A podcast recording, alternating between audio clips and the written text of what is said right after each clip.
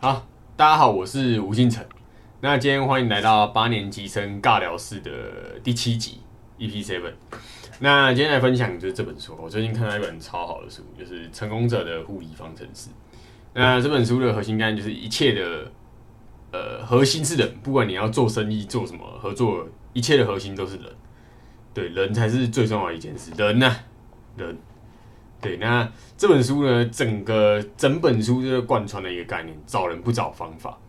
就是我觉得这也是很多人常犯的错误啊。就是像我一开始，或者是我以前也是，对，在看这本书之前，我也常常犯的错误，就是我碰到一个问题想要解决，或是碰到一个困难，对，那我想要去解决，我就是第一个想法就是想说，诶，我要怎么做？我要去哪里找方法？对我要找什么方法来解决这件事？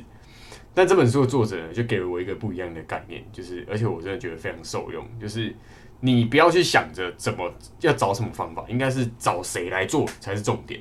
就是你有没有办法找到解决问题的？就是找谁来帮你？对人呢？啊，贯穿的核心就是人。那就像他这本书的作者，我们把图放大了，来到第三篇投影片。那你图放大，我们可以看到这本书的作者。呃，它上面写合著丹苏利文跟班杰明哈迪博士。那这本书的核心概念其实是丹苏利文提出来的。那他这本书的呃出版也刚好就是非常非常的实际应用了他提出来的概念，找人不找不找方法。第一个就是他想出一本这本书，那这本书就是呼纳号，他想要贯穿这个理念，找人不找方法。那可是重点是他没有出过书，那。他如果要自己研究说，哎，怎么去出版这本书，他可能会花费非常多的心力跟时间。第一个，他没有他没有出版书，那他不知道怎么写出一本非常非常好阅读或是畅销的书。那或者是他跟出版社来回沟通的过程，可能会非常的痛苦，对，可能会花费非常多的时间精力。但是呢，他就找到班杰明哈利博士来帮他来写，因为呃，他有概念，但他不知道怎么写。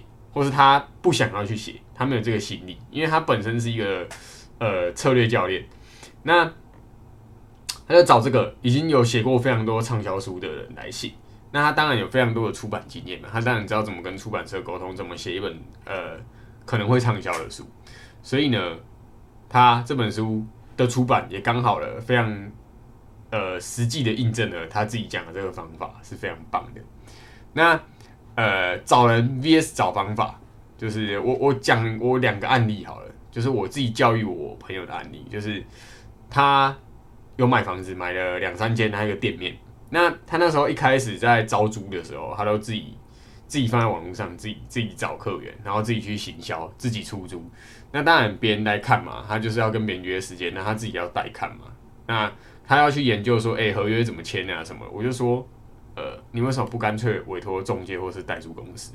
他说，可是这样要给别人一个月的服务费。我就跟他说，你这想法是不是有点蠢？就是你这样会因小失大。就是你想一件事哦，你为了少付这一个月服务费，你需要去自己带看，然后研究这些事，然后你现在空租在那边三个月，你三个月租不出去。好，我们假设一个月租金是服务费是一万好了。你空在那边三四个月租不出，你亏的不是更多吗？你为什么不干脆交给专业来？这就可以套用到很多事情身上，就是很多事情你可以直接找人来帮你。对，就你想要省那个费用，其实呃绝对会让你亏更多。对，找人不找方法，这个很重要，找到人来帮你。然后还有我自己请教高手的故事，就是哎，我看我前阵子呃在还没录这个这个八年级真尬聊师这一系列 podcast 之前。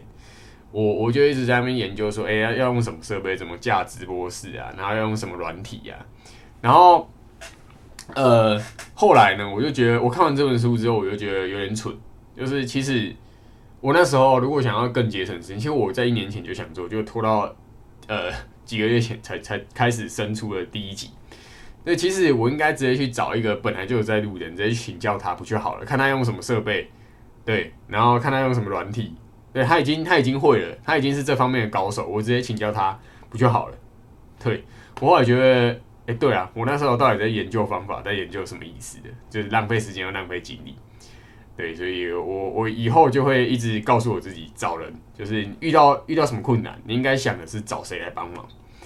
OK，好，那再来分享这本书有告诉我们，诶，如何找到对的人。那呃，其实我们在找合作伙伴呢，我们最常见的就是大家可能是因为利益绑在一起，可能诶，你帮我做什么，我给你钱。可是这种东西其实很容易，呃，其实做的不好，因为他不知道你的理念，他不知道你想传达的的核心理念是什么，他也不在意。对，所以你们沟通成本可能会非常高。那所以呢，你可以透过分享愿景来找到你的谁。像我创办这个频道，呃，这个八年级生高老师这个系列频道，其实我是，我不是想要拿来盈利，其实我就是想要，哎，之后可以找到我一起的实业的合作的创业伙伴，或者说我想成为话语霸权，就是我想要之后，哎，我一声呼呼喊，就会有人来来加入我的这个可能性。我我想要去做一件事，然后我只要透过这个频道，我一喊就有人可以来。对，我想要成为一个话语霸权，那或者是呃，透过这个东西去认识很多有能力的人，对，那所以你如果可以透过分享愿景来找到你的谁，就是这本书，呃，有一句话，我就把它列出来在这边给大家看。那呃，你他你找到这个人就会有共同目标嘛，所以会比单纯的利益来的要好。好，这是这本书告诉我们的。那呃，我们往下看，在谈停止恶性竞争、把合作把饼做大这个主题之前呢，我先来讲一下人脉好了。就是我常见呐，像以前我们有一些，我以前读念大学的时候，有有一些朋友、有一些同学、一些室友，他们呃就会有一些人脉焦虑，他要说，哎，做什么这些，例如社团，大家可能要聚餐，或是有什么活动，他就一定要参加，每一次势必可能有十次十次活动，他一次都不想漏掉。那第一个哦，呃，你不知道这个东西不见得会成为人脉，对，就是呃，你那种聚餐啊，一些活动，那很多都是你会被归类为，哎，我们有这个有玩的这个行程就可以来找你，所以你会被归类为玩乐伙伴，而不是以后哎，可能我们做什么事业或者是做什么计划，我想到我第一个会想到你，对，因为你这本身一开始就错了，就是呃，这不是人脉，人脉是什么？就是，呃，你有能力，然后别人在你身上会会可以有利益，这才是人脉，互相有利益，这才是人脉。就例如你创业，然后诶，可能我有资金，但我没有人，我没有能力，而不是我没有能力，我没有这方面的专业能力，但我可以整合，我有资金，我可以整合。对，那当然我们就可以合作。对，就例如好，我想开一个一个东西，好了，一间店好了，那我有资金。啊，我有房地产专业，我可以找店面，我可以弄装潢，但是我就是没有这个技术来开，对，所以呃，人脉这东西呢，一定是互相有利的，对，然后就我的自己的经验，其实你把自己能力提升之后，人脉自然就会来，因为别人在你身上可以得到利益嘛，这很正常，因为合作本来就是这样，但是你不能把所有的利益都把自己全部吃光，一定要。互有互利，如果别人什么都没有利益，那何必你们下次就不可能合作？你们就就也也合作一定会破局。对，那所以说，呃，就像以前有个前辈跟我讲的，你在没有能力之前，你就算碰到了一个贵人，其实没有用。因为我举个例子，假设他这个这个东西商业模式是稳赚的，他想要做这件事，然后想要找呃股东来合资。但重点是一个单位可能是一百或一千万，你拿不出这个钱，那也就是说机会来了，然后即便这东西是稳赚的，你连边都沾不到，没有用。对，所以什么是人脉？就是你没有办法互利，而且双方不能差距太大，这才是人脉。那很多人就是很容易误解人脉这件事，就是像我以前有个朋友，他就是呃什么社团啊，或室友活动他创的，可是他室友有几个是富二代。那他们可能聚餐啊，吃一餐两三千啊，他们一个月花个十呃二二三十万都没关系，这对他们来说刚刚好。那他想要跟上，即便好啊，你不要每每次都去，你可能一个月花个十万，你可能就受不了。那随着年纪增加，大家出了社会，然后或者是有家庭之后，你这些这些也不会是你人脉啊。那你到底为什么当初就是要有这些焦虑？你不去这些活动会怎样吗？不会怎么样。然后这是我想讲的人脉，然后再也是。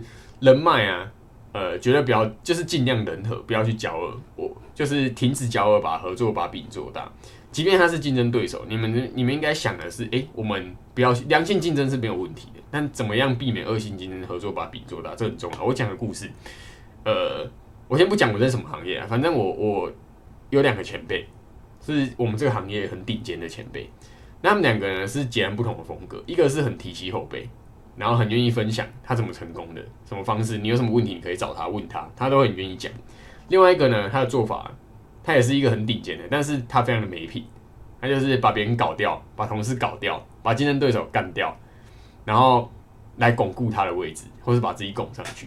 但这个这这等于说他是靠诋毁别人、攻击别人、把别人斗倒，来来成就他现在的的。但是我觉得这种，其实我可以预想啊，再过几年后，时间拉长，时间再拉长一点，对，如果你想要有尤其要在某个行业想要长期发展的话，这绝对会把。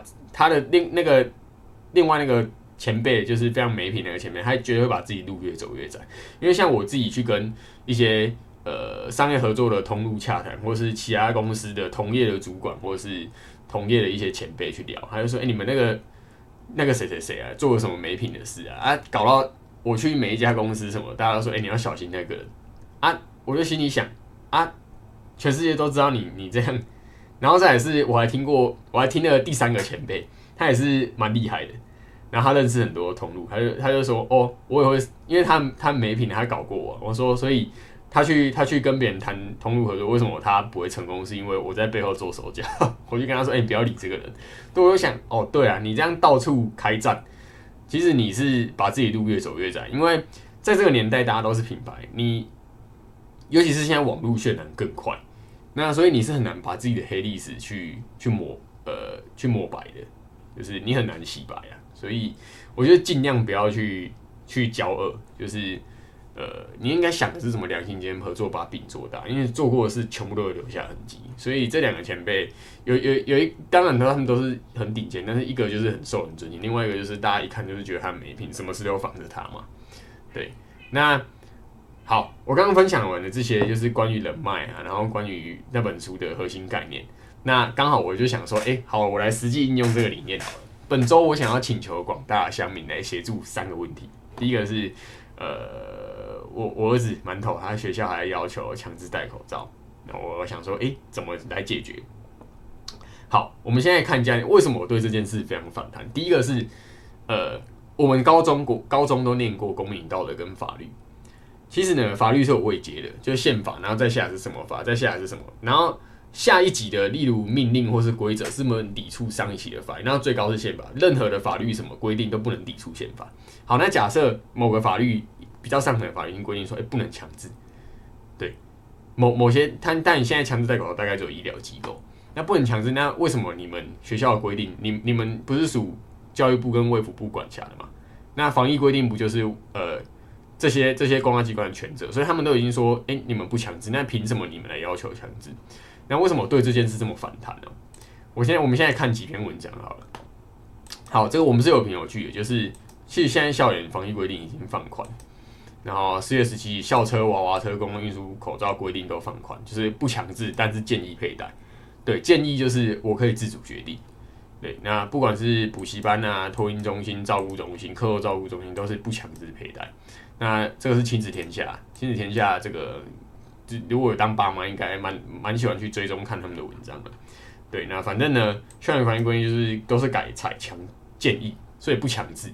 好，所以我对这件事就很反弹。所以如果呃，我都说，哎，我们刚刚讲的宪法，还有那些就是上一层的法律是可以，你下下面的命令是不能抵抵触上一级的，对，然后最高是宪法嘛，那。为什么我非常反弹这件事？就是前几天下也有整理一篇文章，就是长期戴口罩影响学童语言的情绪、人际关系、学习，口罩引流怎么解。你可以去找亲子天下的这篇标题，我再念一次：长期戴口罩影响学童语言、情绪、人际关系、学习，口罩引流怎么解？这篇文章它是二零二一年十二月二十七写的。对，就是呃近几年来，就新冠肺炎为了防疫大人小孩，大家都是长期戴口罩嘛。可是呢？现在已经解封了，所以我就很反弹，你们还强制这件事。然后为什么呢？因为现在是零到三岁是黄金期，就是婴幼儿在学讲话，那你看不到嘴型，会影响婴幼儿语言的学习。对，那这个是这个是有研究的，长期戴口罩有可能会影响幼儿的语言学习。英国国家广播公司 BBC 引述新加坡义安理工学院，对，这是非常有权威的研究机构的儿童语言和视字发展教师张丽妮，对他指出，小孩透过观察来学习，他们会看着大人的嘴、唇、舌头怎么动来学习语言，像是口型。嘴唇和牙齿动作的位置来判别个别字如何发音，以及透过阅读别人的口型来辅助判断别人说了什么话。但是戴着口罩呢，这些都看不到。那那同样的，老师也会看不到孩子的的口型，所以就很难去确认孩子发音的正确度。所以这会影响到学习跟沟通。然后再也是第二个很严重的是，呃，你看不到表情。对，三名意大利科技研究所的学者。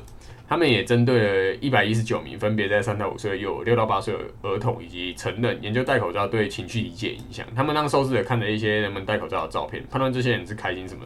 但是，呃，跟没有戴口罩的来比对，结果发现三个年龄的受试者在看到有没有戴着口罩的照片比对，都有给出呃不同情绪的答案，但前后差别最大，尤其是有有将近一半的人会对会改变对照片里的表情的看法。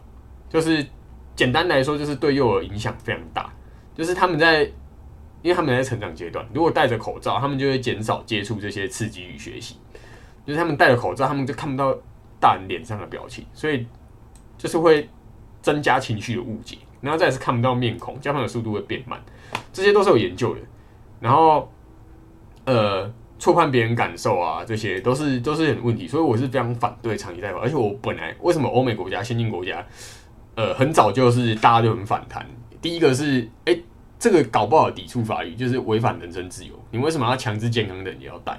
好，这个是法律，这个交给律师来来判断到底有没有抵触。这个不是我们我想分享的重点。重点是，好，假设现在法律已经放宽了，那为什么你还要强制？而且，其实我非常反对这件事，因为就是身为父母嘛，对，我就觉得婴幼儿发展很重要。然后再是康宁医院跟 WHO，他们其实也有说，哎，WHO 其实世界卫生组织。五岁以下是可以不用长期戴口罩的，对，那呃，反正呢，结论是我非常反对这件事。那我本来就是觉得说，哎，你为什么要强制所有人都戴？就是我从一开始就是非常非常对这件事非常反对。为什么欧美国家一开始大家就是很早放宽？那为什么亚洲国家，呃，像中国跟台湾就是比较早、比较比较晚才才放宽这件事？我觉得有大家是不是有点受虐？好，那。反正呢，我对这件事我还写信去公安机关，那卫福部啊什么，当然公安机关就是推来推去，所以这件事拖蛮长。我写去卫福卫福部说教育部管，教育部说这个是地方权责。好，没关系，反正我就全部单位都弄一次。然后后来他们终于回信说，哎，对，现在应该是没有强制规定。我就说啊，那为什么没有人去，没有一个公安机关去发文函令给这些机关教育机构来？那反正他们就是冷处理啊，他们只是回信说，哎，现在这个可以，呃，家长跟跟学校老师沟通。我说，这这还有什么好沟通嘛？现在就是法律就是规定没有强制的，有什么好沟通？你们应该，你们这些机关应该去喊令去去发文给他们说，哎，你们这样是不是违法了？对，那好，反正呢，我现在就是寻求广大，或者是搞不好有机会你是政治人物，你现在在听这个 podcast，哎，你有没有机会？呃，关注这个很多父母可能会有兴趣的议题，你来你来处理这件事，对，或者是哎，有没有什么有利人士？你们现在在听这个 podcast 的，人，可以有什么管道可以解决这件事？我觉得如果有政府机关，就是上级机关来强来函令发个函给这些机构，是不是呃，他们就不能这么，他们就不会这么强硬了？对，那因为我觉得我去跟学校反映没有用，因为呃，他们也是就。他说：“因为大家都这样，然后对，反正就冷处理。那算了，因为小孩在别人手上，我不可能去跟老师吵架。对，但是如果可以有机关来做这件事，我觉得是很不错的。那双北市，那因为馒头下个月就满两岁，我就他之后会去弄幼儿园。那当然，呃，我现在就是想说，哎，公司立幼儿园的考量啊。然后，因为双北是比较特别的是，很多私立国小他们的。”如果你没有念他们的幼儿园，你是没有办法念他们的国小，所以这还有配货问题。那反正呢，如果你是双北市的家长，那希望你们可以分享你们经验，就是公司幼儿园你们的考量，然后怎么选。那呃，这些资讯怎么取得？就是什么时候去抽啊？那私立学校我什么要注意，或者是你们推荐什么学校？其实我是比较倾向私立的，原因是就像我刚刚讲的配货问题。那因为呃国小会有一个问题，就是如果你念公立的，因为我以前是国小念公立，那国高中念的都是私立学校，对，我是念高雄的道明中学。那呃公立国小一个问题是，他们有几天会是半天的，可是因为我们工作关系，其实我希望就是直接私有那。他之后就会有整天，我不需要再帮他找安全班补习班嘛，不就不会有这个问题。但如果有很棒的公立学校，也可以推荐来，就是大家有什么呃都可以去 YouTube 留留言区留言跟我分享，或者是呃加入加入我们八年级生尬聊室的社群来交流。那第三个我想解决的问题是。